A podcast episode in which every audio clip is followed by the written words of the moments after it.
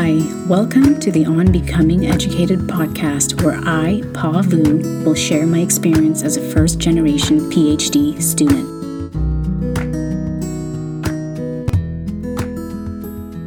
Hi, my name is Pa Vu, and I'm a first generation college student. I've applied to grad school three times the first time during my senior year of college, the second time four years ago when I had a third life crisis, and the third time just this past fall. The grad school process can be a very lonely process and experience for first generation college students. So I decided to create the On Becoming Educated podcast to share a bit of my journey, both the inside and outside journey. I've also been overthinking my introduction for this podcast. I can't decide if I should start with the old I was born in, fill in the blank, or if I should just dive deep into a topic, then weave in information about me. So I thought I'd do a little bit of both. When I was a little girl, I caught bits and pieces of conversations between my mom and aunties that made no sense. They talked about when the world exploded, or Tao Te Chota. As a kid, I was like, how could the world have exploded? We're still here, aren't we? I now know they were describing the fall of Saigon, when the Americans pulled out of Vietnam and Laos, leaving the majority of their Hmong allies to flee to the mountains, to neighboring Thailand, and to their deaths. That's a story that deserves its own episode, maybe its own few episodes. My story started in 1985 in Thailand, 10 years after the Vietnam War ended, in a tiny little village among the clouds where my parents were farmers. Five years after I was born, my parents made the decision to come to the U.S. This included a long stay in the Chiang Kham refugee camp, then another in the Phanat Nikhom refugee transition camp Neither of these places exist today. Their once occupied surface retaken by grass, brushes, and trees, but they exist in the memories of a generation of people, including myself. They've shaped my identity as an American and as an educator, and they've kept me from forgetting my roots. A couple of years ago, a student at Chico State, where I work, asked to interview me for a class project. He specifically wanted to ask me about my refugee experience. When you were living in the refugee camp, he started, were you scared? I paused, remembering sewage filled gutters, freezing water, and a smoky little space, dirt floor with an open fire shared by several families. I don't know, I said. I think I was too young to be scared. But I do remember a mosquito net in Chiang Kham refugee camp, lifting the folds to find the pinkness of baby mice beneath, all curled up into one another for warmth. I remember my aunt running off to get married, and us continuing the journey to the US without her, then Dad reflecting sadly on her decision decades later. I remember smelling rice cake desserts in the market in Phanat. That's what we called the Phanat Nikhom refugee transition camp, just Phanat. They smelled so sweet I could almost taste them, but I never actually got to taste them. We had nothing after all, not a cent to our name. I remember being pulled in a piece of cloth in a cleared fairground close by our shared living space, the other kids' laughter surrounding me in a cloak of childhood warmth. I remember my brother's leg with a hole in it after a deep surgery. I would watch mom wash him out by the urns and worry about water getting in. I still get tears in my eyes thinking about that moment. No, I was never scared. But even at such a young age, I was worried, very worried. I have this memory of a swarm of people heading to the airport from Phanat. Moms with newborns strapped to their front while holding on to the hands of screaming toddlers and carrying satchels heavy enough for two people. Dads with red and green striped tarp bags filled with treasures that meant nothing to others, but everything to the carrier himself. I wore a white t shirt and blue jeans Nothing fancy, probably all made in China or Mexico or Bangladesh. American clothes distributed by the agencies to help us blend in when we got to the US. The flight was a blur, but I remember wondering how the heck we were going to get on an airplane. It was so high up and we were so far down. I remember the fried rice at the airport smelling and tasting odd, too odd to eat because my taste buds and my tummy were used to far simpler food. All the adults in Phanat took survival English classes. For the majority of them, these classes were the only classes they have ever taken and will ever take. My dad, however, continued to study English when we arrived in the US. He used the books he brought from Phanat to translate English words to Thai and finally to Hmong.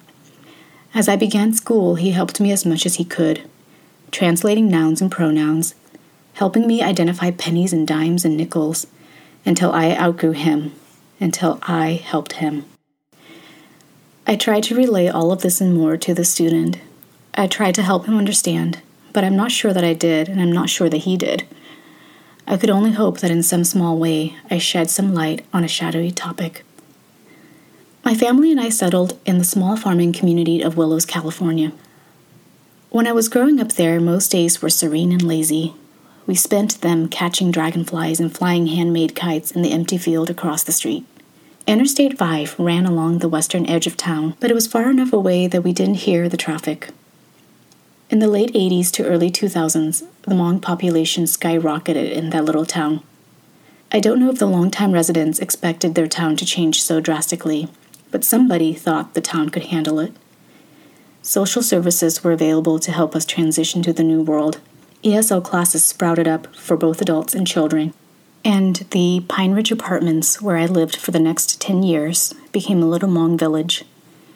We even raised a rooster named Mr. Lucky until management realized what was happening and put a stop to it. Before Walmart came to town, Willows had two main places to shop Santa Food Market, and what at one point used to be a food for less. And on any given day, you were sure to run into someone from school. If I went shopping with mom, sometimes she'll let me choose a bag of chips, or she'll give me a couple of pennies for the gumball machine. But going meant that I risked running into someone I knew. After all, Willows had less than 10,000 people, so it happened a lot. The trick was to walk in get the benefit of grabbing the yummies, then wander off when mom headed toward the cash register. I also found that if I moved around a lot, I decreased the chances of running into anyone. Sometimes, though, no matter what I did, I ended up at the cash register, in line, in front of the judging eyes of strangers. Mom would pull out her bundle of colorful food stamp coupons and milk vouchers for all the world to see, and I would shrink smaller and smaller into myself until I was nothing but a mushy puddle of shame. Then we'd shuffle out of the store to our car, and I'd swear to God that I'd never do that again, never feel that low again. I'd rather starve. When I was in 10th grade, Pine Ridge Apartments changed ownership for what seemed like the hundredth time, and the new owners wanted to renovate. They were jacking up the rent, and many of the Hmong families couldn't afford to pay, so there was a noticeable migration out of Willows. Many families moved to Oregon, Minnesota, North Carolina, and Georgia, places where they could find jobs and be with extended family. My parents decided to go to Chico, a college town about an hour away. Here's what I knew about Chico there was a university, a lot of cars, and a Mervyn's where dad once spent all his savings on a few pairs of jeans for me and my sister. The Chico Housing Authority was accepting applications for Section 8, not a spy agency, but a federal housing assistance program that helps pay part of the rent for low income households. And boy, did we need it. On the first night in Chico, we heated cold meat and cheese in the microwave and watched in awe as they melded into a gooey blob. Then we ate the mess and licked our fingers and wondered what else we could heat up. This was our very first microwave. Because of all of this and more, I often reflect back with surprise that in 2003, I found myself at Chico State, and that I somehow graduated with a degree in English and linguistics five years later. Sometimes I still wonder how it all happened. How a form didn't get lost, or a task didn't get forgotten, how I was able to cash that first financial aid check and buy those books. How I didn't get frustrated and quit because my parents didn't know how to help me, because neither of them went to college, because neither of them needed to go to college in that village in the clouds where I was born. This is a compilation of different parts of several blog posts that I wrote in the last four years. I feel like when it comes to first generation college students, sometimes all we hear are statistics how many are enrolling in college? What types of colleges are they enrolling in? How many are low income? What is the graduation rate? These numbers are important, but so are the stories behind them. And that's why I created the On Becoming Educated podcast. I want to tell stories. I want to explore the reasons behind why we do the things we do as first generation college students.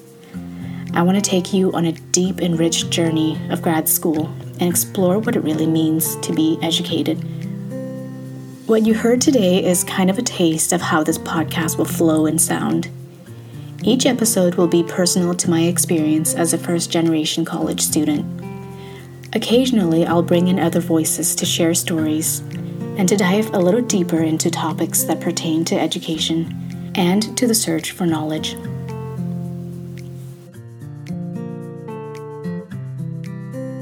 Thank you for listening. Make sure to subscribe to this podcast on Apple Podcast or the podcast listening platform of your choice to be notified when new episodes are up. If you would like to support this podcast, a rating and review would go a long way. Podcasts with ratings and reviews are more likely to be found by listeners, so I would appreciate it so much if you can take a few minutes to rate and review this podcast. Lastly, you can access transcripts and show notes and submit listener questions at www.onbecomingeducated.com.